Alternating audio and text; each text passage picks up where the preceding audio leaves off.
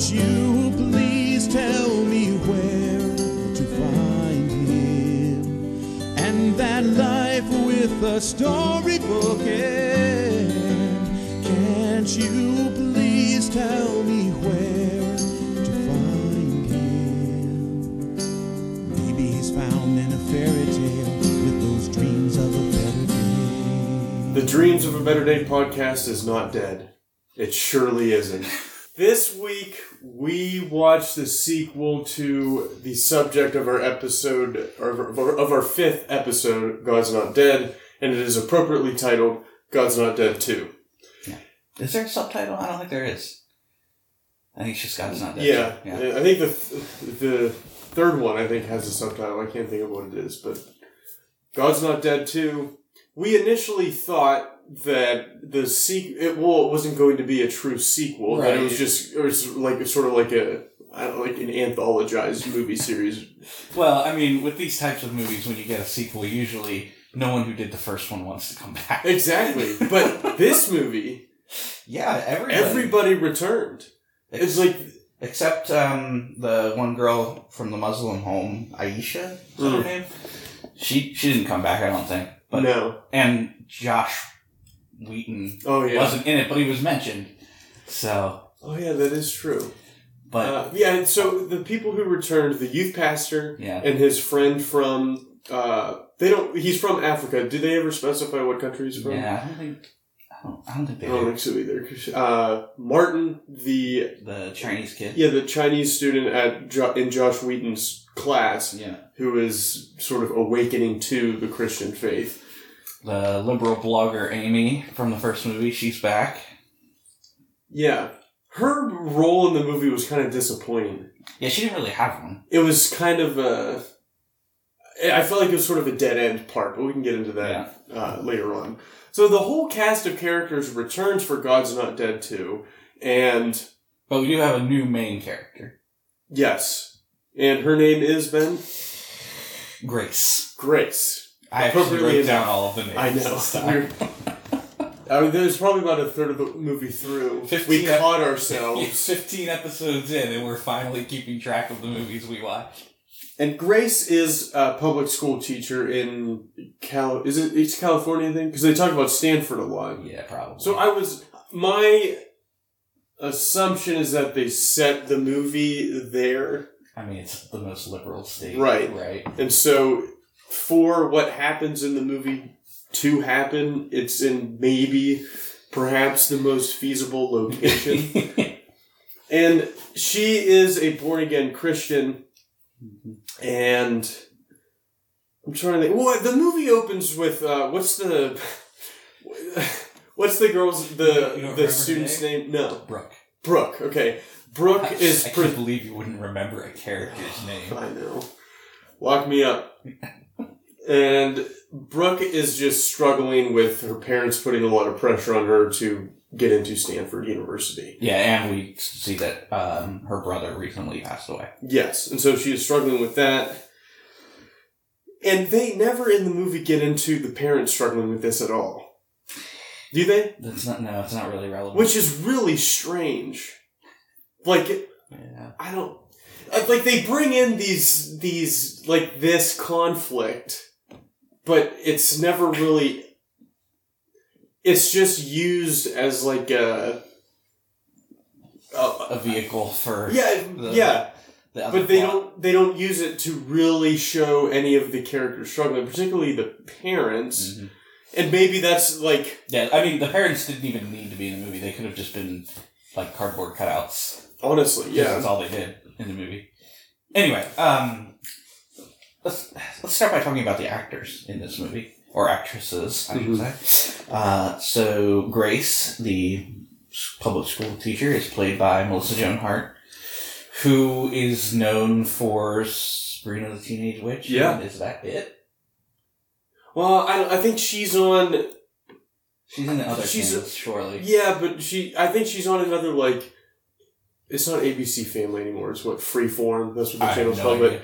They put out like.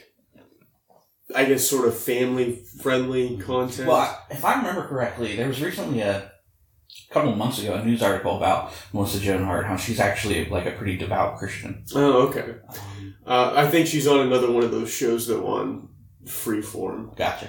Um, so yeah, her Sadie Robertson is in this movie, which so Duck Dynasty does make another appearance in this movie. Oh, yeah. as does the Newsboys. Yeah. Oh, that's right. Yeah. Because basically, like, I think the whoever wrote the the first movie planned to write a trilogy of these movies. Yeah. And the, so he- the he God's just- not dead yeah. cinematic universe. So he made a blank outline, printed out three of them, plugged in the first outline for the first movie, and then took the second blank outline for this movie and filled it in in the exact same way. Yeah. It is a very similar movie in a lot of ways to Oh, and even um the rental car agency guy who wanted to start a theater Oh, yeah. group, he returns too. Yeah. It was really like a um a re- um, bring back all of your characters to see where are they now. you know? Yeah, it was like, kind of like a happy reunion. Yeah, like a reunion episode. That's the word I was trying to think of. Um, the so there's a lawyer in the movie who is one of the bad guys, played Mm-hmm. by I forget his name, Ray Wise. I think his name is. Yeah, Uh, he, he- plays. He's always a bad guy. Yeah, He's a very sinister looking gentleman. yeah. So he So, plays The uh, atheist lawyer. Leland Palmer in um, Twin Peaks. Oh, right, yeah. So he, I don't know how he got this gig, but I don't know. It's I guess I mean Twin. It's not like Twin Peaks is huge. right. It's kind of a cult classic. Um, so- I would imagine that for an actor, like playing a lawyer, that's, I don't know, I- I feel like that would kind of be like a no brainer kind of gig. Because it seems like it, it would be like sort of a fun part to play. yeah, especially if you're like a lawyer like this, where you're just chewing the scenery and every Right. scene you're in. Yeah. Okay, I get Yeah. to ham it up a little bit. Yeah. Have some fun. I can see that. That makes sense. Um, so yeah, the, the the basic plot here. Uh, I guess we can just dive right in. Yeah, so Grace, the public school teacher, is a Christian, and they establish her in the workplace with the other teachers as being very optimistic. They have a scene with her in the teacher's lounge where they're like, Yeah, I don't know, remember what happens in that scene. I remember it happening though. I just remember they're talking about the students. This one teacher is a month away from retirement. And it's it's basically they're talking about the students and they're complaining about the students, but Grace is just like, I love all my students and smiles. And then they're all ribbing her for how she's always optimistic about everything. So as a as a uh, a school teacher, do you love all of your students? Uh, of course I do. I don't know why, why would you ask that? We're on the air, Ben. All right, so she yeah she's a very optimistic person because she's Christian and you know And uh, like she is a, I think a good teacher. I mean, I think teaching attracts all kinds of people. Like some people treat it as, especially in the public schools, there are, there's always the contingent that sort of treated as just like they're, you know, government employees. Like they're kind of just Mm. waiting for their pension. And then there's other teachers though that I they do genuinely yeah care about all of the students. Yeah. And um, so she's presented as a good teacher, and we see that her coworkers are aware that she's a, well, it's not explicitly stated that she's a Christian, but they're aware that she has some kind of faith positive energy about her. yeah yeah that's a good way to say it um, yeah so does it does the classroom scene happen first or does the scene where she sees Brooke like kind of depressed There's three scenes that kind of set up the story. The first one, the class is playing a review game, and Brooke That's is right. visibly upset when she's leaving the class, and so the teacher asks her, "How are you doing?" Whatever, and Brooke is sort of skittish. Mhm. And then uh, she knows what coffee shop that, that that Grace goes to, and so she shows up at the coffee shop, and they have uh, a conversation about well, she's talking. Brooke is talking about how her brother died and she's struggling, and she asks, And she talks about how she feels a lot of pressure about college and Mhm. stuff like that. and then Grace, she asks. I think she asks Grace like, "How do you handle pressure yeah, or how, something?" how do you? Um, nothing ever gets to you. You're you're always holding everything, like holding it all together. Yeah, how do and- you do that? Grace answers Jesus, and Yeah, this sets up the third scene where Grace is teaching a lesson about Martin Luther King, and I can't exactly just talking about his nonviolent approach. What was the quote? they were talking about Gandhi and nonviolence, and uh, before we get to that, I just wanted to mention because we talked about it with Mom's Night Out being such a stellar example of this, and I'm saying that unironically. uh, this same exact question that the girl asks the teacher about, you know, how do you hold it all together? That's the same question that uh, April from Grey's Anatomy asks Deb Yeah, from Everybody Loves Raymond in Mom's Night Out. And in that movie, she's like, that's, you know, that's ridiculous. I'm not holding it all together. You know, there's not, got- you know, that's just a fantasy world. Uh, in this movie, they do exactly what I always complain about, which is she's just like, oh, well, Jesus makes it my life Yeah. perfect. So, but but, that's the extent of her answer. yeah, yeah. That- just But I think as the movie goes on, we we, we see that you know she, her life's not perfect. So Mhm. may, maybe maybe I'll give him a little leeway. yeah. But it, I'll you, throw you, you said last night uh, that it's it's ridiculous that Mom's Night Out has become our gold standard for I like, know, but good theology. yeah. there it is. Yeah. So then they're they're talking about uh, Gandhi. So this is the classroom scene that comes after. They're talking about Gandhi and Martin Luther King Jr. and nonviolent resistance, and uh, the teacher said, uh, um, "What makes uh, Gandhi's nonviolent approach so radical?" Is his commitment to nonviolence, uh, it, was- it was a funny line because it's it's so u- pointless. It's like, yeah, that's what nonviolence Oh. means. That's the, the definition of nonviolence is that it's nonviolent. So is we talked about this line a little bit too, and uh, because I I had said while we were watching it, like you know, sometimes when you're teaching, you're just kind of you're you're just kind of free flowing Yeah, in your thoughts, spitballing, and then you sort of you say things like that, and you know, usually the moment after, I, in my head, I'm just hating myself for saying things like that. But we could say that God's Not Dead 2 offers the most realistic portrayal of being a teacher, because most movies about teachers are usually just like Yeah, it's usually like one scene where the teacher asks this insightful question, and like one student raises his hand in the back, and he makes this really insightful commentary, and then the bell rings, and that's the end of the scene. Right, yeah. With this, she just, you know, she's just, she's just trying to end the class and get out of there. yeah. um, but so she says this um, quote about nonviolence being impressive because of nonviolence, and then Brooke asks a question about Martin Luther King and Jesus. Do you remember what the exact question was? Well, yeah. So she, earlier on, she found her brother's Bible, and so she had been reading the Bible. Oh yeah, because her parents are. Whew, there's a lot of their grieving process, man. They're not even addressing it. They donate all of her brother's stuff to the Salvation Army, and the Salvation Army comes to their house and they're Just picking stuff up. Yeah. And then while she's sitting in the empty room, on the bare mattress that's Yeah. left in the room. and it's a small bed, so I, is the assumption that her brother was young?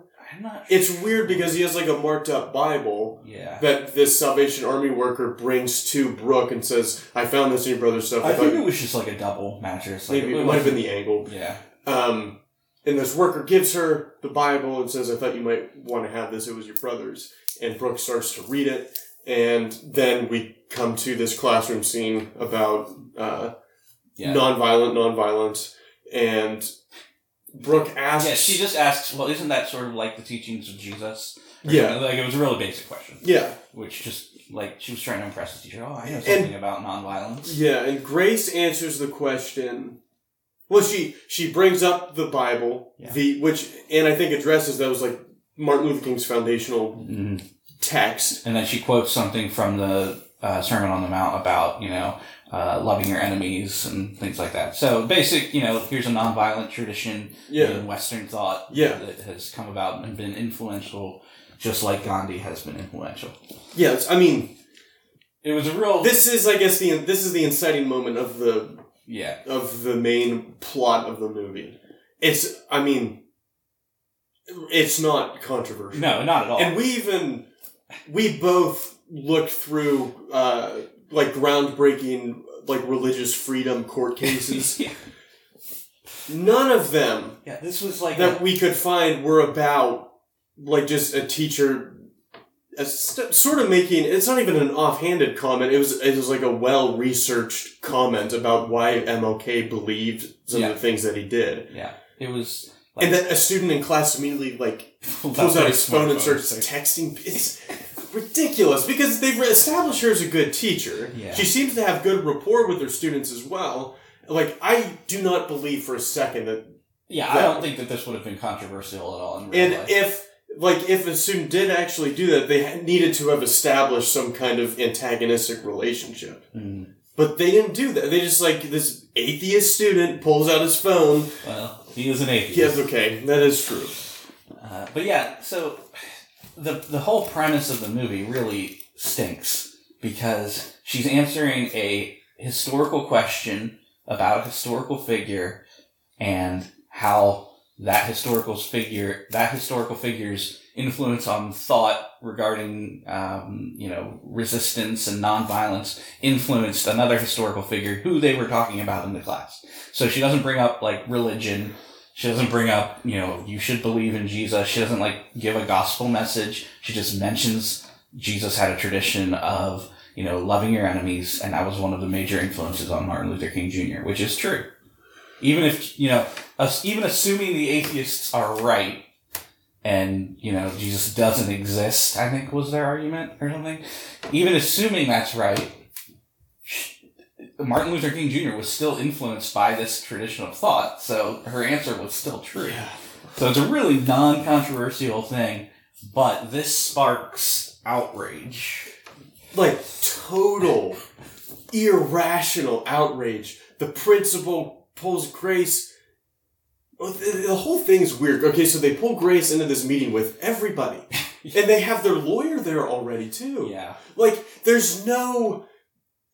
There's no chain of the disciplinary action. It's just like Yeah. instead of the principal talking and saying, you know, hey, maybe you know, tone it down a little bit, which I don't think would even be the case because, the, like, Yeah.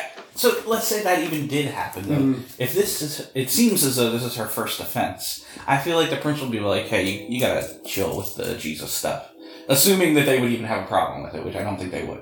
But assuming that they would have a problem with it, the principal would probably be like, "Hey, you need to chill with the Jesus stuff," and that would, I imagine, you know, like a, a verbal warning would be your first off- offense. I don't know how it works in schools, but I would assume like a verbal warning would be your first.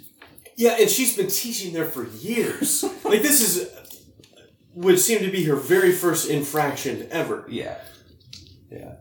And this all these atheist coworkers just turn on her. Immediately Like, everybody the- turns. the- on her. The old, the teachers on the verge of retirement is also the uh, union, like the workplace union representative. Oh, yeah, yeah, yeah. I don't know the chapter president, or I- I'm not exactly sure. I'm not exactly sure how teachers union teacher unions work, but she's at the meeting. The like union lawyer Mhm. is at the meeting. The principal's at the meeting. Like the whole board is at the meeting. Shouldn't the union lawyer be representing Grace? I didn't the union pay for her lawyer that she ends up. Oh, maybe they did. I think that yeah, because they offered her that That's option. Right. That's right. So Yeah, so they basically tell her um, that they're going to be doing some disciplinary hearing and that it's possible she's going to be in trouble. And they give her a choice at the beginning before she even meets her lawyer, right? yeah, or do they just say, I know they give her some kind of ultimatum, like yeah, I can't remember. Oh, I think she, she, they tell her that she has to apologize. Oh yeah, and then And then she's like, "Well, I can't do that." mhm. Which I mean, honestly, she shouldn't have been asked to apologize because it wasn't like she did anything wrong. Um, but then they're like, "Okay, well, you're going to be suspended without pay until the ACLU gets involved, and we're going to abide by whatever the ACLU's uh, decision is with." Like they're gonna, you're gonna be sued by the ACLU, and we'll provide Yeah. you a lawyer, and whatever the whatever that court case decides, that's the school will go by that. yeah, And so that sort of sets up the rest of the movie. yeah. Um, and so the Brooks parents are so upset about this. Yeah, so And th- what's so crazy is that their motivation. We it's like, so they meet with this uh, ACLU lawyer. Yeah, and he's this just evil atheist man, and they meet with him, and their motivation is a college like Stanford. You know those atheist colleges. They would love. they to would love to have a student who took on big religion. takes on big religion and wins a court case. Although, I feel like that's probably true. If you think about, I don't want to get into politics too much, but if you think about like certain young people who have uh, become popular because of things that have happened.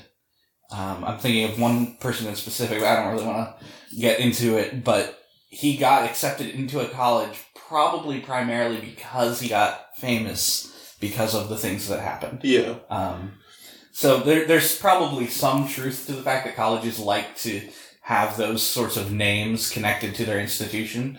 Um, so maybe there's some truth to that, but the fact that the parents are like, all right, this is a good idea. these might these parents might be worse than the parents in Flywheel. So remember in Flywheel, they're just like arguing about every problem they have in front of their kid. In this, like at least they yeah, they care. acknowledge their child though in that movie. This like they Do they even talk to their kid in the movie? Just mom about talks to the Stanford. kid. like what's so weird throughout the whole case and all that they never show conversations between like the the the how tense is this household? Can you imagine? Like they don't talk to each other about anything. Oh And- man. They oh, this it's a whole subplot that they totally they set it up Yeah. and then they ignore it the rest of the movie. Did they just these these evil atheist parents I want the best for their daughter, but they do they don't talk to her. I feel like if if I remember correctly, I could be missing something, but the only lines of dialogue that the parents and the kids have together are the mom bothering the kid about getting into Stanford at the beginning of the movie, and then at the near the end of the movie yelling at her because of what happens in the courtroom. Isn't are those the only two times they actually speak to each other? I think so. yeah. So anyway, there are a lot of subplots though. So There it's, are, yeah. you know, you can't you gotta you gotta throw out some pages of the script. Yeah, I, although I feel like one of the main characters' relationship with her parents when her brother died may have been one of the, the subplots you Yeah. wanted to leave in. And so the lawyer that Grace gets is this young hotshot who's trying to make a name for himself. Yeah. I when I first saw him on screen, I thought for a moment that it was um, I can't think of his actual name, but Uncle Jesse. John Stamos. Yeah, John Stamos. Yeah, He kind of looks like a he does. John yeah. Stamos kind of wannabe. yeah, He's a he's a John Stamos impersonator. that's probably where they found him for the movie. he was out on Hollywood Boulevard doing scenes selling from pictures. House. Yeah, right. or miming Full House. Uh, so anyway, yeah, they hire him, and he's like, "Well, I'm not a Christian," uh, but she she's like, "So you know, why would I want you to support me?" And he's like, "Well, I think that's better because if I'm not a believer, it makes it you know seem more biased, Yeah. and also I don't like to lose." Yeah. Which I mean, if I'm hiring a lawyer, not liking to lose would be the number one. Thing. Right. Yeah. Like I scroll on the website, I dislike losing would be the thing I'd be looking for on that lawyer's website. Yeah. You don't want the lawyer who likes losing. Oh, we, uh, we should mention too, the whole thing with having her brother's Bible. They, her family, doesn't have any idea. It's, it's it's established that they don't really have any idea that he was a Christian, really. Yeah. Eh, because we were talking about it, and it's like, where did they think he was going every Sunday morning? Like, they think he was doing drugs every Sunday morning or something. Like, it, he disappears for two hours, really, like 10 to 12 every Sunday morning. in a suit and a tie. Yeah, right. and then, eh, I don't know. It's Yeah, I'm not sure. It's, So many- it's never mentioned. Or a lot of things aren't like they set up these Yeah. these pretty wild subplots and they they give no context whatsoever. Yeah. Yeah, so the Uncle Jesse is hired as uh, Grace or Grace hires Uncle Jesse to be her lawyer, Yeah. and Did I write down his name? I don't think I did. you well you said when he uh, I'm sure that well I have written down zombie Kevin Sorbo. Was this the Oh, this was the the uh in the scene where she's brought into the school board to, or whatever that is. Oh yeah yeah yeah. The like guy who's representing I think it might be the school's lawyer. yeah. He looks like Kevin Sorbo, the evil teacher, Mr. Radisson from the first God's Not Dead, has been reanimated as a corpse and now works for this school. Like, Atheists using their voodoo tricks. I mean, I, I don't want to be impolite to the actor playing. Oh, this yeah, right. But He did a good job. He did a good job. He, he looked like Kevin Sorbo reanimated after having died. So I, I thought maybe they were bringing back another character. And um, these, I just love the way this movie represents lawyers. Like the way that so, and when they're when the parents are meeting with the the evil atheist lawyer, Yeah. he says like the last line of their their scene is he's like, and we're gonna prove once and for all that God is dead. It's like that's not what the the case is about Yeah, at all. That's not what the case is about. One. Again, it's this relentless, irrational devotion to just bringing things down to the ground. Yeah. It was just, it was that way in the first movie as well. Because in the, I guess in the, the first movie, the group of people that were treated this way were the professors, the evil atheists. Yeah, the evil academics. academics. Yeah. And, And now then- it's the lawyers. now it's the lawyers. And he explicitly states that I guess the reason he's doing this is to prove that God is dead, which is absurd. It's Yeah. I mean, I'm not. I'm not defending the movie. There are people out there who have irrational hatred of religion, but if you're a, a well-known lawyer and you're good at what you do, you're going to recognize that that's not what this case is about. Right. That's irrelevant to this case, which this comes up over and over again, especially during the arguments being made in court. yeah. None of their arguments are relevant. The the court case, like the arguments, it's a rabbit trail. like every day they bring up something new instead of sticking to the topic at hand. But th- then there's a scene where the uh, Uncle Jesse meets with the uh, evil atheist lawyer when he's getting his shoes shined, Oh yeah. and the guy says some non like some weird things about. And then he he I think what he says to the Uncle Jesse is that like we if you you know you win or something people are gonna hate you. Do you remember this? I don't. he says he's like and we're not talking about fairy tale hate. Oh yeah. What is fairy tale hate? I do not know what that means. Because like if it was love like fairy tale love, Yeah, that. I understand. Like that's usually what fairy tales are associated with. Unless he's all. I, I don't know. Have you ever read like the original fairy tales? Oh, some of them are. They're gr- messed maybe up. that those are the only versions he's read. That's what. That's why he's all messed up. Those are the stories that his parents read him when he was a little the, kid. the the true versions of all the stories. Yeah. Like where. Well, anyway. Yeah.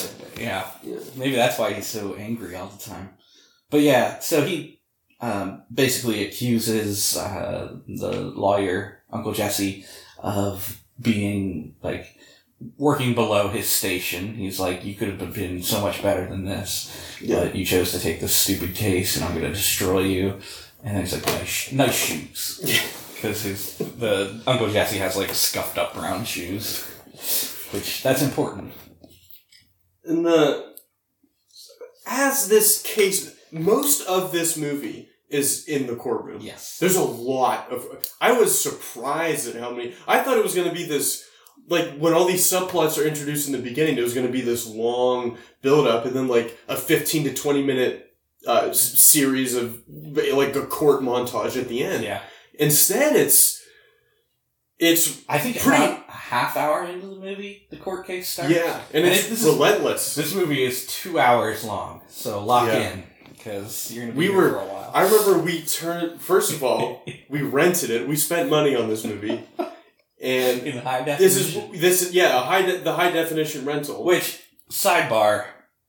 We need to talk about Amazon and their terrible uh, copies of these movies. Yeah. because the like the bottom two inches and the bottom or top two inches of the film were just cut off. Yeah, so I, Ben and I are totally unsure as to what all the actors' foreheads look like throughout the entire movie. But they, they, they, that app is always Yeah. uh, At, bothersome. at first, I was questionable of whether it was a problem with Amazon or the movie. Just like whoever shot it had really bad concept of framing because like everybody's foreheads in the first few scenes were just cut off. Uh, but we, we eventually realized it was probably Amazon because like words on the screen were also cut off. So yeah, we also there's scenes where someone speaks Mandarin, Chinese. our Chinese. Yeah, friend- Martin from the first movie. He, he has a conversation with his dad, which will Yeah, we'll get to that. But Actually, we only maybe we can because we're going to spend a lot of time in these court cases. Yeah, okay, Let's well- just say so. Martin from the first movie is becoming a Christian. He's been coming to the youth pastor's church Yeah. and asking a lot of questions, and he eventually he becomes a Christian. well, he became a Christian in the first movie, Oh yeah, yeah, yeah. And And, now he's just in his he's learning about. yeah his season of searching, I guess. Mhm. And he and he talks to his dad a little bit about this in the first movie about all this stuff that's going on in the uh, old man Radisson's class. Old man Radisson. and um, his dad doesn't like it. But then in the movie, after Martin's been asking questions and becoming more uh, involved with his faith, his dad just shows up at his dorm. to take And- him back. Yeah, they have a conversation in Chinese, which unfortunately the subtitles were cut off by Amazon. we only saw the top half of the conversation. Yeah, we no, we pretty much just saw this conversation in Chinese, and then the we, the last subtitle we saw it was "You are no longer my son," Yeah. and his father disowns him and walks away. Yeah, it goes. And so the- Martin Martin's subplot, I think, is my. Yeah, I like. It's Martin's been the most story. consistent in these two movies, Yeah. and it's realistic. Yeah, Like it's just kind of a cool story. Chinese student comes to American, uh, secular American university, and he's like assimilating into American culture. and through the Becomes like a Christian. through like the uh, like a a evil atheist professor just wants to own this Christian freshman, but because of that, Martin becomes a Christian. It's so it's like uh, it's the most compelling subplot of the whole movie. Yeah, of the first two movies, Yeah, and hopefully he's in the third one as well. yeah. So Martin's dis disowned by his father. Yeah, and so he. Yeah, let's let's cover the subplots before we get to the court case. Yeah. Do, do it like And- we did the first movie. Yeah, and so Martin decides then that he's going to become a pastor and go back to China yeah. and start ministering to the people there. And in in between that, because that's like the final scene, is him deciding he's gonna become a pastor and go back to China. He after his dad disowns him, he shows up at the church because he's like really struggling with this, and he thinks he's there alone, but in fact. Brooke, who is not a Christian at the beginning of the movie, this is the student who asked the question about Jesus, whose brother is dead. She has been struggling with faith and things like that because of her brother's Bible, and she's at the church. And I actually liked this scene uh, because of the role reversal. So Martin's there waiting to, you know, hoping the pastor would be there, or someone he could talk to, and Brooke ends up being there. And I think because she sees him there at the church, she thinks that he's like uh, Yeah. someone who knows what they're talking about. So now she's coming to him with questions about Christianity, which is what he was doing at the beginning of the movie. So I Yeah. kind of liked that. Like you're you're showing Martin's growth. Yeah, yeah. Uh, it, it's the, like I said, the most consistent, even writing wise, it's a consistent. Yeah. So yeah. So then Brooke throughout the movie up up to the court case becomes a believer as well because of um, you know the influence of her brother and the Bible she's been reading, and also Martin answering these questions. We should also mention another subplot is David, the pastor from the first movie, is in this movie, and he there's a couple of different things he's dealing with. One of which is, I guess, just answering Martin's questions, Mhm. like going through all of that. Then he ends up on the jury of the court case. But there's also another subplot with him and a couple of the other pastors uh, from the neighborhood, I guess, or from the surrounding area, where they are required by some local government official They're subpoenaed. yeah, to turn in copies of their sermons, which uh, I I'm fairly certain something like that actually happened in real life. I think so. I'd have to look up the exact details. Well, there's I'm- been a I'm- lot of stuff about the, like the last few years about Yeah, like uh the whole like pas- like pastors being required not to be like mandated reporters and yeah, even I guess pretty recently things like confession weren't even protected. Oh, really? I think so.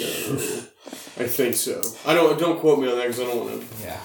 But anyway, the idea is that they're required to turn in their sermons, and I think that the the idea behind it is, you know, we don't want hate preachers out there, so you need to turn in your sermons so we can review them and make sure you're not preaching hate. Mm-hmm. Is I think what the idea is. I don't think it's ever explicitly said. Yeah. But that's sort of the concept. So the pastors meet together and they're like, you know, we're being subpoenaed and David is like, you know, this is just going to keep getting worse. And, um, you know, he, he said something along the lines of resistance today is persecution tomorrow or something Mhm. like that. And so he refuses to turn in his sermons, but I don't think they ever do anything with that. No, because he goes to that office, right? Yeah. And the guy, the guy's like, yeah, the, you've heard the saying that the squeak wheel gets the oil. Well, I say that the the nail that's uh, sticking up gets hammered down. Oh, yeah. Essentially threatening the pastor. yeah. But yeah, they they But they don't do ever do anything with that after that. That's just where it ends. Maybe in They- God's Not Dead 3, th- that Oh, plot will come maybe, to a yeah. conclusion. I was gonna say, like, they vomited a lot of issues into this. Like, the, like, are those all the subplots? Yeah, I think. I think. Oh no, the um, Amy, the blogger. Oh yeah, so the liberal blogger from the first movie. Remember, she was diagnosed with cancer, and then she's I actually liked her subplot in this movie too. Uh, her and Martin were great because um, we are losing our minds. We're being super positive about these movies. uh, I think it's just because we had two duds beforehand, and we're just happy to have a coherent story.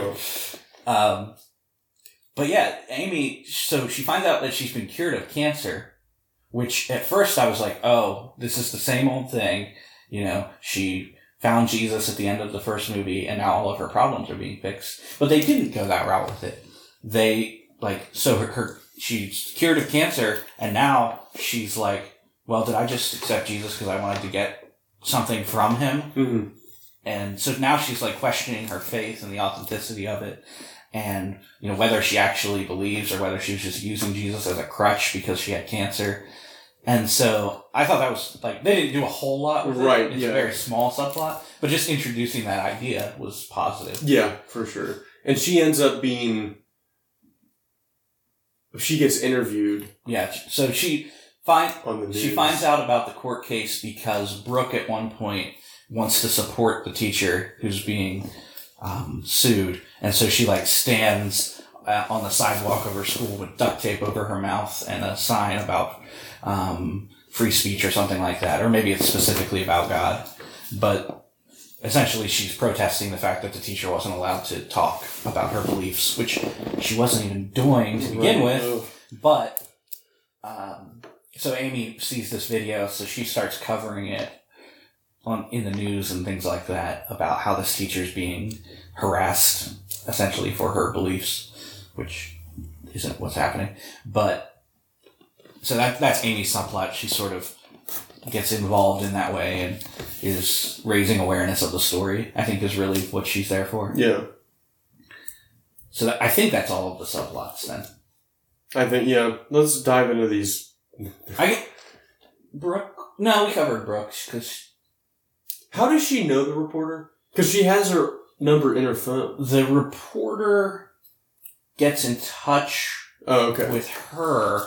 I think because she saw the videos. Oh, okay. Gotcha.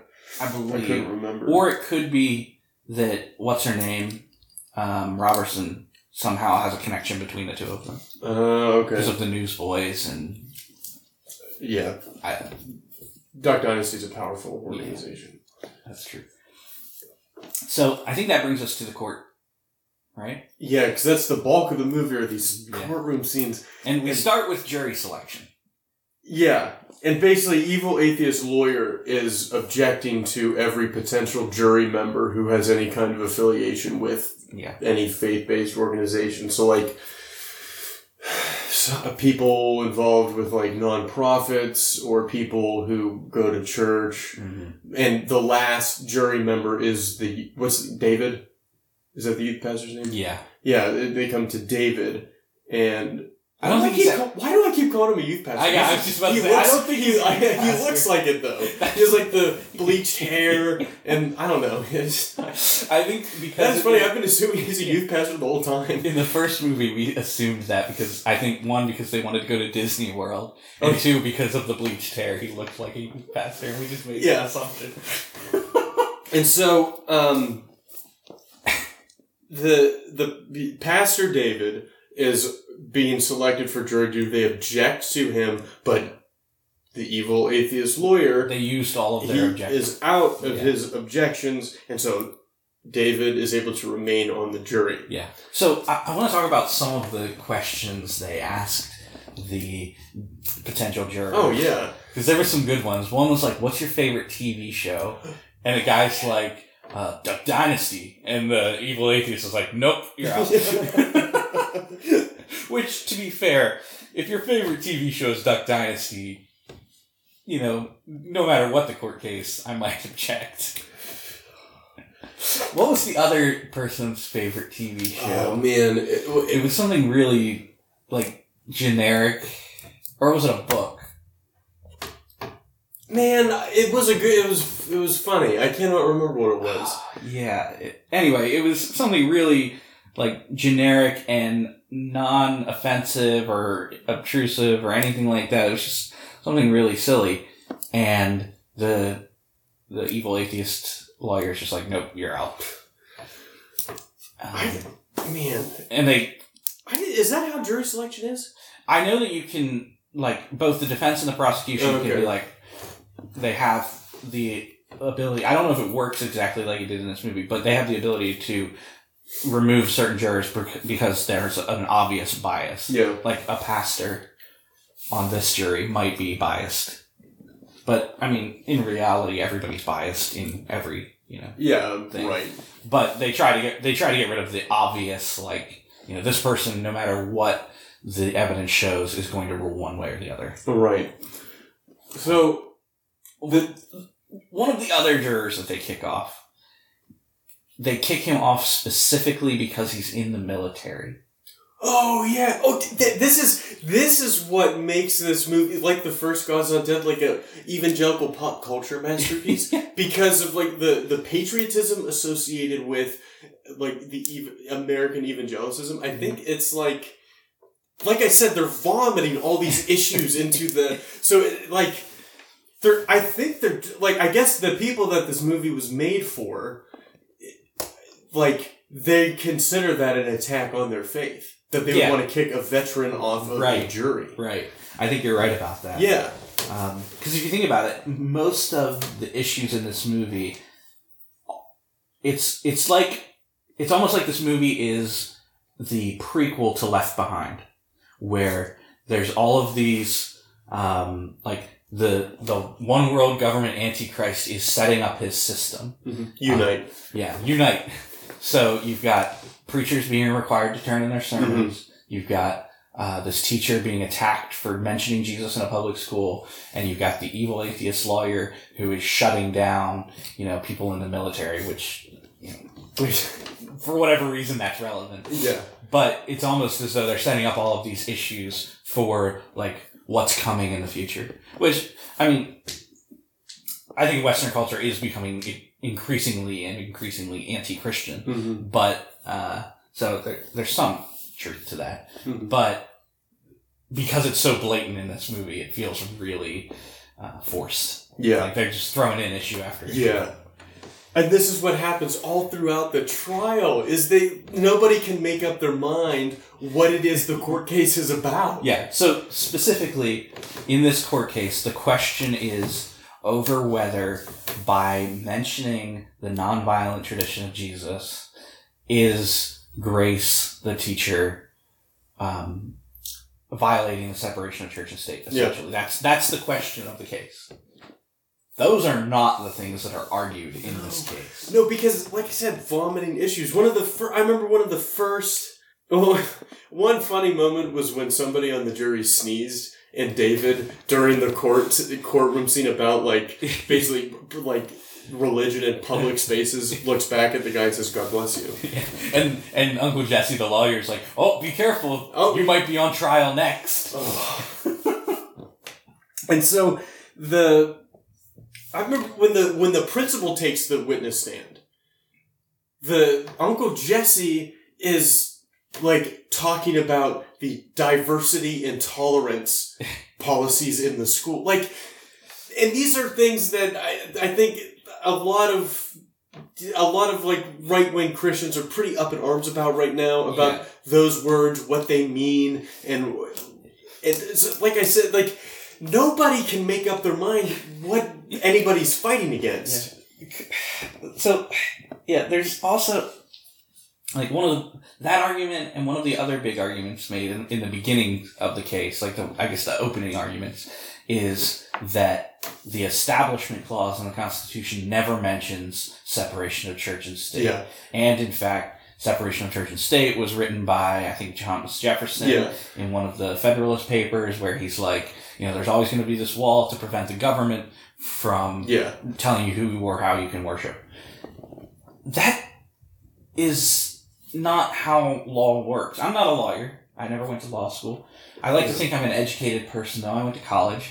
You know, I'm in grad school. We have liberal arts degrees Yeah. and we're in grad school.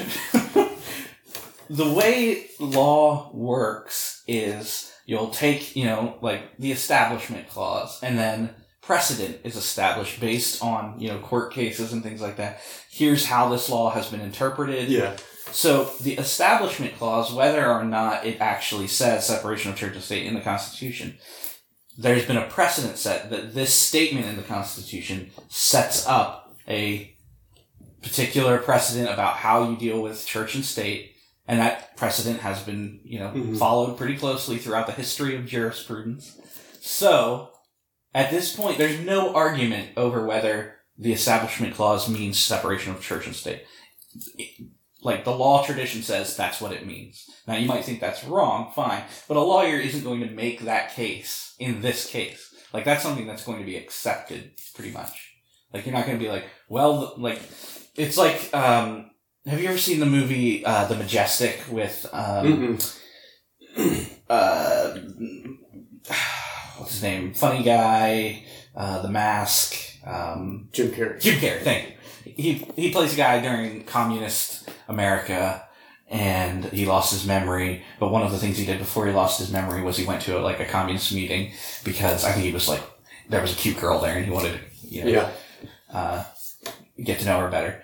And in the like the climax scene, there's a court case in that movie, and he comes in with a constitution and just reads from the constitution as like his big argument for closing his case, and then he walks out of the courtroom. That's not how it works. Like, Yeah. there's a tr- we have a legal tradition in the United States of America. You can't just read the Constitution. You have to look at how the Constitution's been interpreted throughout time. This is a long rabbit trail just to say that Uncle Jesse, the lawyer, is either a really bad lawyer or just doesn't understand how the legal system works. I guess that would make him a really bad lawyer. Yeah. He, he Yeah, doesn't yeah. understand how the legal Yeah. system works. And again, the whole like it, basically his line of questioning is. Don't you think it's interesting that you have this diversity and tolerance policy, and yet you refuse to tolerate this statement of faith That's in the a, classroom? a classic argument. It's gotcha. It's Yeah. it's just like the first movie too. All these questions are gotcha questions. and the what is infuriating is when the principal's on the witness stand, she's like leering at Grace. like it's so ridiculous that everybody would turn on Grace just like that.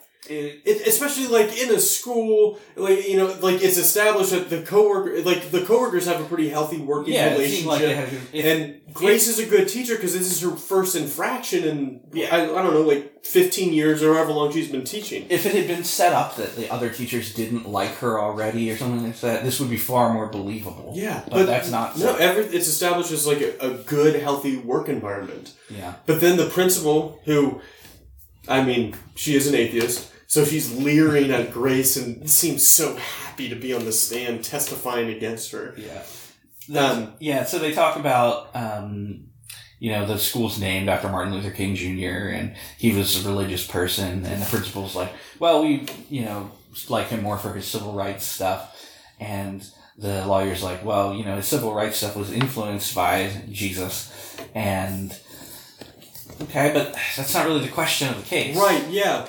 And the so they they start with this diversity and tolerance thing, Mhm. which, I mean, is not the worst argument that they, that like because it just it's a, that's a good, like, street level argument. Like, oh, Yeah. you say you're tolerant? yeah. Well, are you tolerant It's of it's a, it's a it's a Facebook comment argument. Yeah, exactly. It's not a lawyer courtroom like making an argument, Right. Kind of argument. But then, as the the the the, the court case proceeds, the they I what's that's why this movie is a masterpiece because they bring in Lee Yeah. Strobel. Yeah, so- like they they bring in a couple of uh, apologists to be uh, on the witness stand. Yeah, we have to, we have to talk about why they do that though, yeah. because there's a like they recognize that they're losing the case, and um, the teacher and the lawyer are like researching or something, and the teacher is suddenly like, "Wait a minute, this isn't a question of religion at all," and it's like. It took you like three Yeah, days into yeah, this court yeah. case to realize that this isn't a It is religious Grace's debate. idea. It's not even the Yeah. lawyer's idea. we picked up on this within minutes of the, the classroom scene. We were complaining like this isn't a religious question. Like he is a lawyer on par with the Arrested Development lawyer that Henry Winkler plays. The, I can't remember what the guy the lawyer. Barry Zuckerkorn.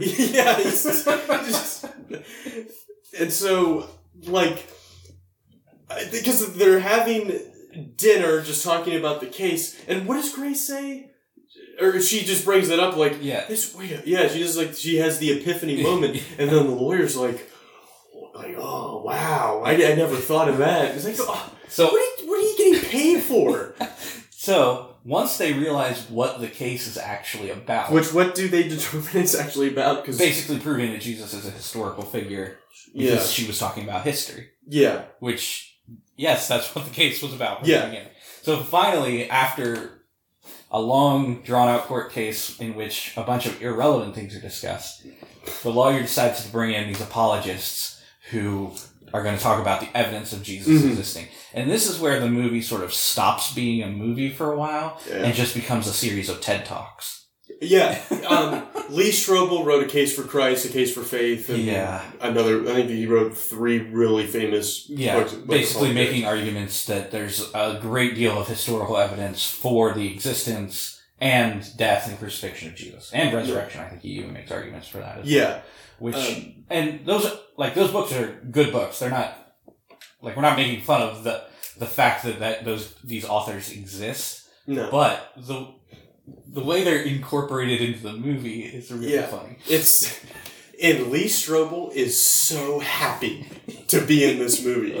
He is on the witness stand, like talking about the existence of Christ and the you know the case for that. Yeah, even you know renowned atheists believe that the certainty of Jesus' existence is indisputable. Yes, ear to ear smile. Mm. He's just so happy to be there. It It's a very pure moment. It reminded me of the comment you made a few episodes ago. I forget which episode it was on about that scene from The Office with Creed where he's like, uh, "Great minds duking it out." Yeah, right, yeah. That's what. that was the the, uh, the feeling I got from Lee Yeah. Strobel here. He's like, "I'm just happy to be." I- and so he talks about just the case for the, the historical basis for Jesus and yeah, his importance to the whole trajectory of yeah. the, the history of the world. And then they have the guy who wrote Cold Case Christianity, who was, I guess, a detective, Yeah, and uses um, what is the term for it? forensic analysis. Yeah, but some witness, some it's Yeah, multiple independent witness theory or something like that. yeah, Basically, they're making an argument that the four gospels, even though they have differences, are reliable, and in fact, that the differences in the gospels are not proof that they're wrong, but are actually greater evidence that they're true. yeah, Because if you had four guys telling the exact same story, they Yeah. probably collaborated on it. hmm Whereas if you have four guys telling slightly different versions of the same story, that's good evidence that they are actually recalling what hap- happened. yeah, Which is not a bad argument. Um, but again, it's just him sitting on the witness stand, basically giving his presentation that he would give if you were inviting him to a conference or something. Yeah. Uh, so that was that was fun. And is there a third guy they have on the stand who gives a presentation, or is it just those two? It's just those two. Yeah, so they make a really good, like a strong argument for the historicity of Jesus, and then, like, it's a they have a good day essentially, and, um, then Brooke for some reason gets involved with the court case, but I forget why she feels the need to do that. Something happens that makes the case turn around again, where they they feel like they're losing again but I forget what it is. I can't. I can't remember either. But anyway, Brooke feels the need to testify. Mm-hmm. So she comes up to testify to support the teacher. On behalf of the defense, her parents are the prosecution. Yeah, Like, Brooke can't testify because she's a minor. Which is weird because the judge then decides as Oh, yeah, it was weird. Yeah, because she bursts into the courtroom and starts. She just starts like yeah, yelling her, uh, Her- testimony, her basically. Yeah, and and the judge is just Judge like, is like, I'm going to allow this. he says this several times. It's like his his catchphrase. I'll allow it. And the it- so, but she doesn't even get the consent of her parents, which I guess would you. Have, I I don't know. The judge is like, all right, yeah, that's fine. I think originally her parents didn't want her to testify because they didn't want her to testify against her teacher. yeah, because she has to get into Stanford, yeah. right? Right. And um but she decides that she wants to anyway, and the judge, for whatever reason, decides that he's going to allow this.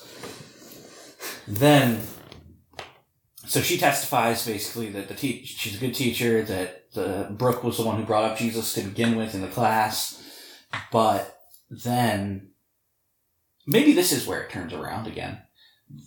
The evil atheist lawyer comes up to question her and basically gets her to admit Oh, yeah.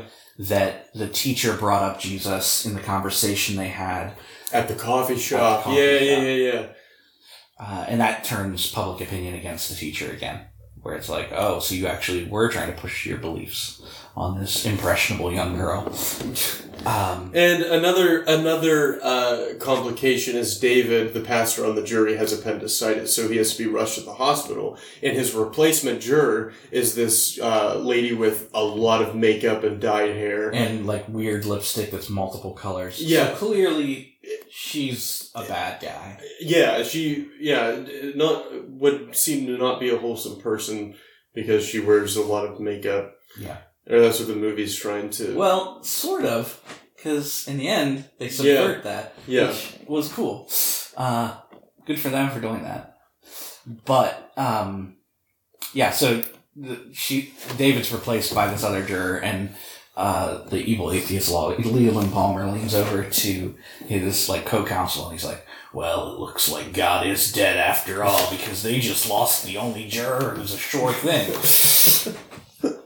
Which again, God is dead is not the the issue at stake in this court case, but he seems to think that it is. They like this phrase, Well, I What the- we know why it's in the movie.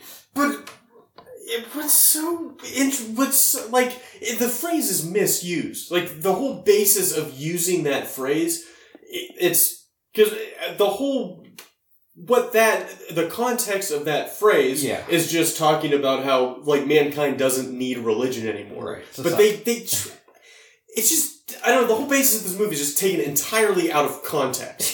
It's absurd. Well, I don't think it's a reference to who was it Nietzsche who said Yeah. that? I don't think it's a reference to that anymore. It's a reference to the Newsboys now. yeah, right. Um, but yeah, so they lose that lawyer, and then so the court's adjourned for the day. Grace is really, you know, upset. She's struggling because she feels like she's going to lose the case. The lawyer, uh, Uncle Jesse, the good lawyer, doesn't really know what to do at this point.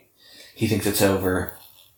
Uh, Grace is at home with her dad, I think he is Yeah, who I'm pretty sure was just somebody's grandpa who Yeah. somehow got included in the movie. He was No great. doubt, I yeah.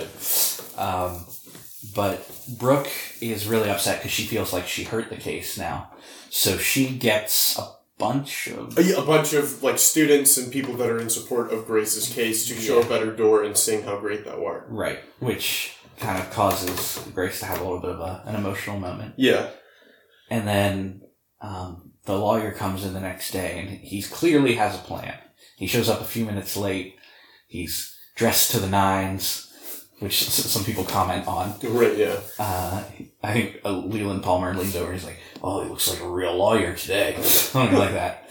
Um, and he takes an interesting. oh yeah. He calls He calls Grace, Grace, to the witness stand. Yeah, and then proceeds like he says uh, permission to treat the witness as hostile which I'm not sure, i don't know what that means i know you say it in movies about court cases but i don't know what it means I I'm, feel like this whole movie's court case is a bad interpretation of how the U.S. legal system works in movies. like that's that's what it is.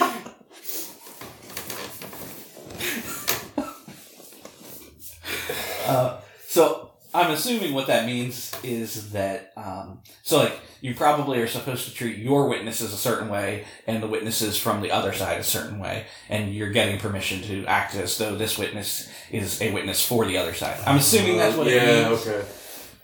But I don't know that. I, I'm not a lawyer. Nor I. I've never even opened up a lawyer book, so I don't. Uh, anyway, um, so he then proceeds to like take this really strange line of questioning where he's being very like almost verbally abusive Yeah. towards Grace. It's really strange. Yeah. He's like, uh, "So you told me that God talks to you, and what did he say?" And um, she says that like during her conversion experience years before that she like heard God say to her, uh, "Who do men say that I am?" or something like that, Mhm. or "Who do you say that I am?" And then she confesses that he's, you know, the Christ, the Son of the Living God, on the witness stand, and then he basically like, "See, she's crazy." and I think we should just. And then he goes on to this like soliloquy about how we should remove Christians from the public sphere, Pardon me. from the public sphere completely, and basically making a an absurd argument to show how absurd the court case is. Except that that's not what the court case has ever been about. The court case has only ever been about has she violated separation of church and state by preaching her faith in class? And the answer is no. From the very beginning, she didn't. This court case is a sham. From beginning to end, But they have no direction yeah, he or make, purpose. he makes this powerful emotional argument basically that if she's on trial today, every other Christian in the world will be on trial tomorrow. Essentially, is what his the basis of the argument is. And this turns the jury again This is a very manipulable jury. Yeah, Like, every day they're back and I forth. know.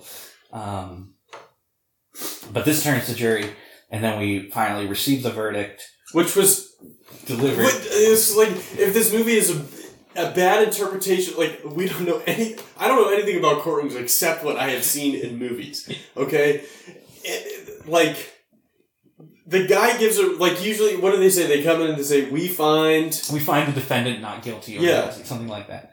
But he has this real drawn out Yeah, weird like, thing that he says. we rule in favor of. I think that's how he said it. We rule in favor of Grace. Yeah. her last name was. I can't remember.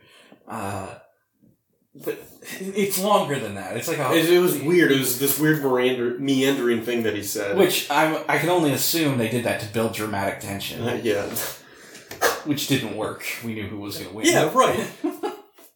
Um, But and also before the verdict, there's a Newsboys concert.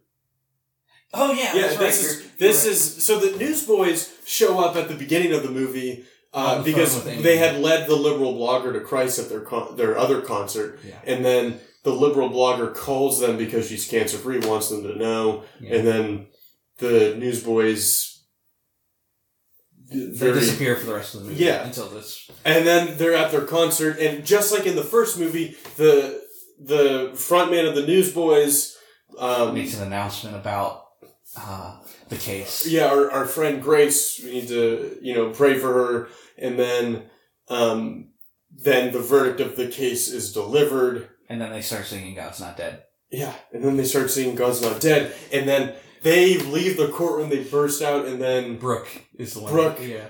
comes out of the court steps. There's hundreds of people in support of her, and she just throws up her hands and says, God's not dead! And everybody Cheer. starts cheering and getting all rowdy. Yeah. And then the Newsboys song starts playing. yeah. And that, like, so, okay, so she goes out to a bunch of Christians and just yells this, you know, God's not dead.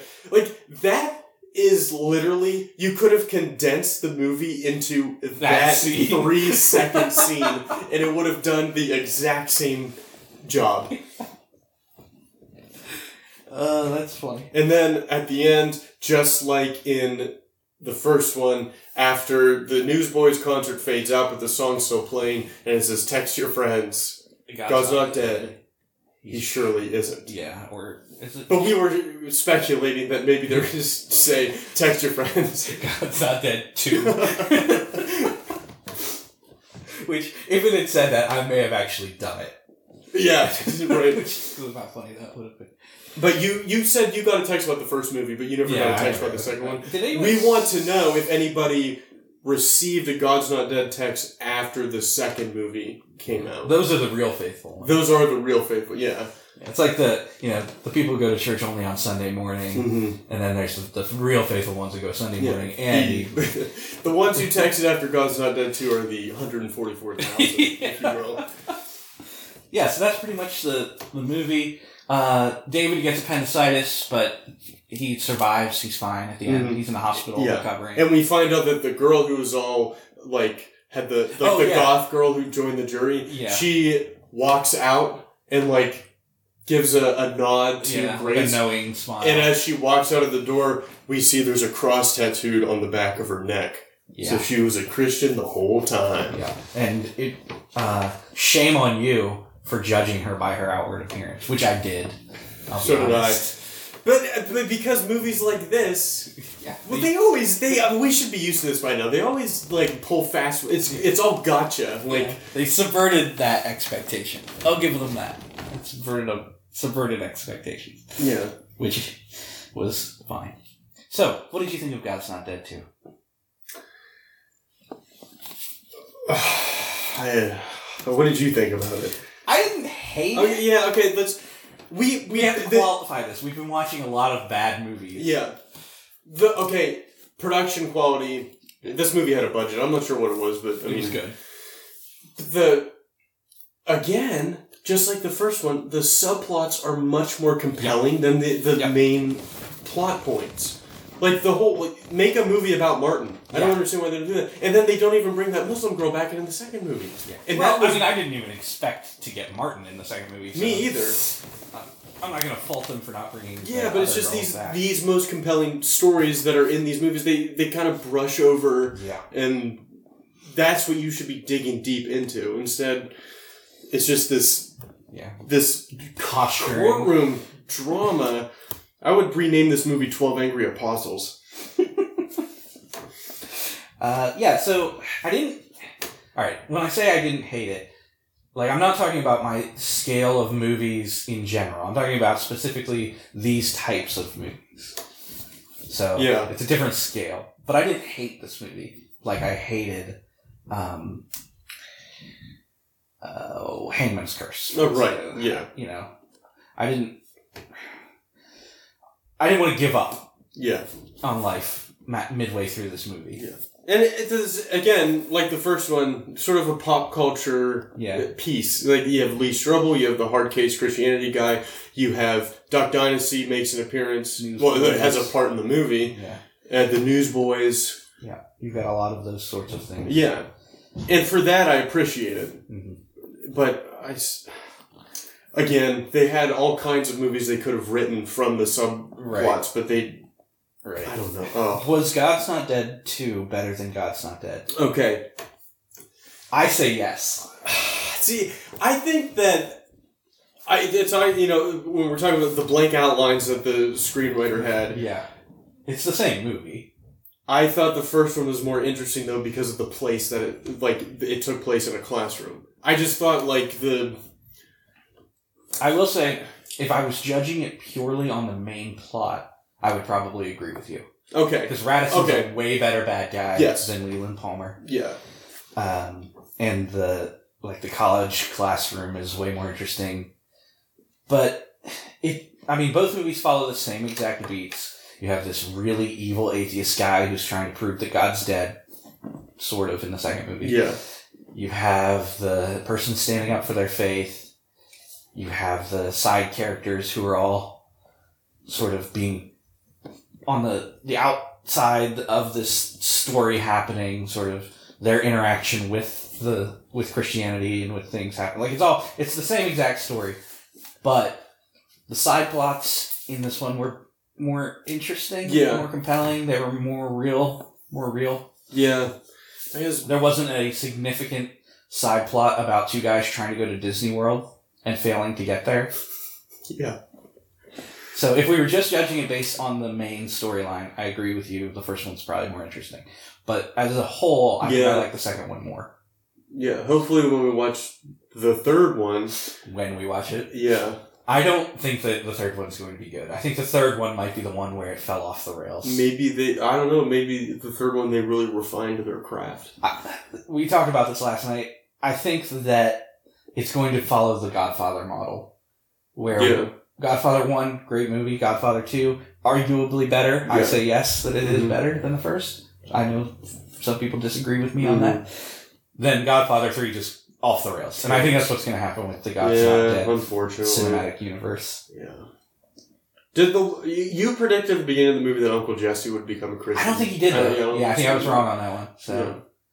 That's the first time in a while. you've ever made a false prediction, and I was so surprised it didn't happen. Yeah, he. It definitely seemed like he was. Um, but hey, this movie subverted expectations. Yeah. I'll give, it, I'll give it points for that. Uh, all right, so our guiding questions: Was there any truth in this movie? We need new guiding questions. Yeah, we can uh, come up with some new ones. Was there any truth in this movie? Yeah, of course Sure. there were some. Yeah. Uh, I mean, even though it wasn't really a good filmmaking decision, the, all of the stuff that the guys testifying about the his, historical Jesus and the reliability of the Gospels was all good information that was true. It didn't make for a good movie, but it was all truth stuff, so that was fine. Uh, I liked that with Amy and with Martin and even with Grace a little bit, they showed that you know just getting Jesus doesn't make your life perfect. Yeah, So Yeah, they definitely improved upon that in this movie. Yeah, And from the first one. it's kind of an important. Um, Did it handle its material well? I think we have to go with a big fat no on this one no. because the court by. room, It was. Yeah. the court case, it was just a it was a kangaroo court. It was. It was. Oh, actually, I want to talk about this. Like the, it seems as though the message they were delivering to you about the legal system is that your ability to be represented well in court is solely based on what the jury already believes. Yeah, right. Like there was no weighing of the evidence. It was just okay. I've got more Christians on the jury than you do, so I'm gonna win. Yeah, well, maybe, I don't know, maybe it does work that way. I don't know. It- yeah, it was very well made, but it was a little Like we said, we are not lawyers. Who would you recast? I Okay, we've got some. I Okay, go ahead. okay. The atheist lawyer. Mhm.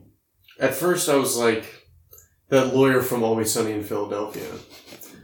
Like I don't know, it'd just be funny, just that super deadpan. Mhm. But then I was like, well, the I don't know, the Christian lawyer reminds me of Ron Livingston a little bit. Yeah. I was like, he actually could have been a decent choice for it. But then I was like, uh, maybe Henry Winkler should have just been the Christian lawyer because he was rather inept. Yeah.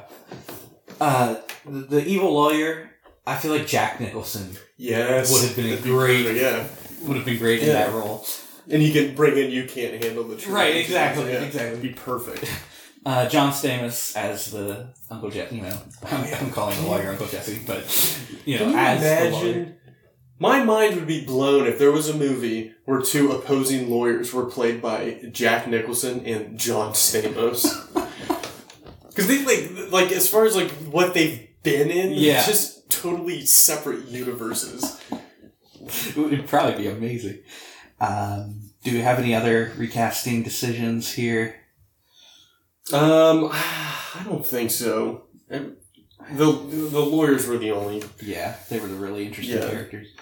The pastor could have been played by Dax Shepard because that guy kind of looks like him. Dax Shepard. He's in like um, he's in Parenthood. He's in a bunch of stuff. I don't know. I'm trying to think. I've- you ever seen Without a Paddle? No. Uh, I was gonna I- say Owen Wilson again, just because. I, Yeah, I- okay, I, really okay, like yeah. Owen Wilson as that. yeah. Appendicitis. Wow. and so, I guess that's it. I don't know. yeah. But movies like God's Not Dead, like it's they're my favorite movies to think about who could be recast Mhm. because the, I, these movies, while they're not good whatsoever, they're like I don't know. There's something about them I appreciate, not as much as I do like Christian Mingle because that movie's Yeah, just on a whole other level. I, that's easily, I think, my favorite of the ones we've done. Yeah, same here. But I don't know. There's just something about it that like there's something almost fun about it in a way. Yeah. because it's Yeah. it's so absurd. And none of the characters are really playing characters. Mhm. They're just playing, like, the actors showing up in the courtroom and doing these scenes. Like, it, there's not, there's no characters here. Right. Uh, it is a propaganda movie. Yeah. Oh yeah, for sure. It's uh, yeah, because the end is just God's not dead. Yeah. Oh. Um, replace Lee Strobel, maybe? Yeah. No, actually, Lee Strobel was great. he he was so happy to be there. All I mean, I wish I could have that kind of positivity. Did anything knock your socks off? Um. just the. I just the, the the courtroom etiquette. Like, Yeah. Like, I don't know any actual thing about it, but From what I've seen on TV, and that's what's so funny is these movies often just copy other things. Like originality in Christian film is like in its absurdity, it's original, but the Mhm. content itself they have to draw heavily. It's like those like uh shirts with corporate logos that just say Jesus. Like, Yeah. come on. like the the uh, Reese's and the, Jesus. the Target one where it's the easy button, it's the Jesus button. yeah, right, right. Um, But this, they couldn't even effectively do that. yeah. Uh, It was. It, I felt like they were just trying to make a mockery of the whole legal system and they didn't say Christians are persecuted, but it almost seemed like they were trying to like look at all the things stacked against us. But dude, in America, I, things things are heavy right now, Yeah. getting heavier. But Yeah, I mean, I think you could arguably make the case that uh, things in Western society in general are becoming more and more, uh, if not anti-Christian, at least uh, like non-Christian. And so, Yeah, there's, and there's this sort of opposition to what has come before because it was the the reigning thing for so long. It's now like we feel like we have to tear it down. So I think there's an argument that could be made for that. But again, the movie does it really over the top. yeah. So I Um, guess that's that. I think the thing that knocked my socks off in this movie, if if anything did, it was the fact that it took them like two thirds of the way through the case for them to realize what the case was actually about, and it wasn't even the lawyer who did it. No, it's the teacher. Yeah, so I think that's what mine would be. Which that could have been more interesting if they'd had her represent herself in the. She the fires the lawyer. Yeah, right.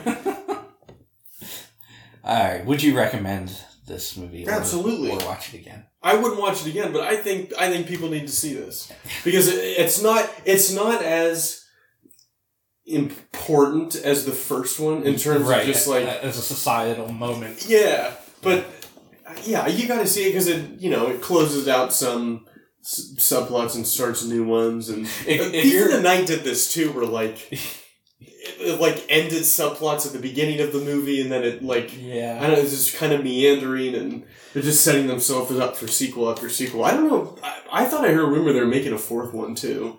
I don't know if that's true or Yeah, not, I but don't know. it's Uh, it's like it's it could be endless. Like you could be maybe in twenty years there'll be that actor who made a career out of being in God's Not Dead movies. The again, it'll be the uh, the God's Not Dead cinematic universe. right? Yeah. Like twenty years from now, everybody will be so excited about God's Not Dead Endgame. How could we have worked? How could they have worked Alex Kendrick into this movie? I mean, he could have played the lawyer. That's true. Yeah. Uh, Yeah. I think I feel like that's the only. Or the pastor. yeah, yeah. I, But- I, I like Owen Wilson too much. Yeah, that's He- true. I like him in this movie, in in these movies, um, and I think he's actually a pastor. David White is his name. Oh, really? The yeah, the guy playing Oh, okay. the pastor. Um. So yeah, I, I'm not gonna watch it again. Uh, I would probably like. I mean, again, we're talking two different scales here about recommending. As far as Christian movies go, it's not gonna make you hate your life if you watch it. It's not terrible. The directing, the acting, the cinematography is all fine. So, you know, that's good. Actually, the only actor who's not very good, and it's like clear that he's not an actor, is David the Pastor. Yeah. Like every time he react, and it's actually very Owen Wilson esque. Yeah. Or like someone calls him up and they're like, uh, or the Martin's like, I'm gonna become a pastor, and he's just like, wow. Yeah. yeah. His line in the movie is, "That's awesome, man." Yeah, it is, you, he delivers it exactly Yeah. like you just did. Like there's no real uh, emotion or anything behind Oh, he's it. probably on painkillers though, so Oh, that would explain the the low key enthusiasm. Yeah. All right. So that's God's Not Dead two. How would you rate this movie? Two shoeshine rags. Two shoeshine rags. Yeah. What about you? I would rate this movie. I'm gonna give it three Salvation Army boxes. Three. Three. Wow. I don't remember what I rated God's Not Dead. If I rated it higher than that, I need to change my rating. It's yeah. It's arbitrary. yeah. Yeah. Oh man. yep. So that's uh, That's God's Not Dead too. Yeah. It was again didn't didn't make me want to you know jump off of a cliff while watching. I'm happy for these movies because they have provided consistent content for us. Yes. Like it's and we don't. I mean, some of these movies we've watched, it's just been absolute drudgery. Yes. This, uh, I mean, at least it's not the Omega Code. Yeah, it's not the Omega Code. It's not Hangman's Curse. Yeah.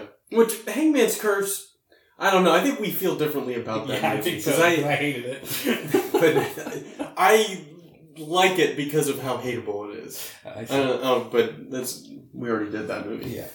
All right, so um, I guess the big question for this episode is if you ever um, received the God's Not Dead 2 text. Yeah. And uh, if you have any questions or comments about the movie or would like to recommend movies for us, then you can reach out to us on Instagram at Better Day Podcast or you can email us at betterdaypodcast at gmail.com. We are on Twitter at Better Day Cast. We uh, have our episodes on SoundCloud and iTunes, so follow us, leave us a review, throw us a bone, man.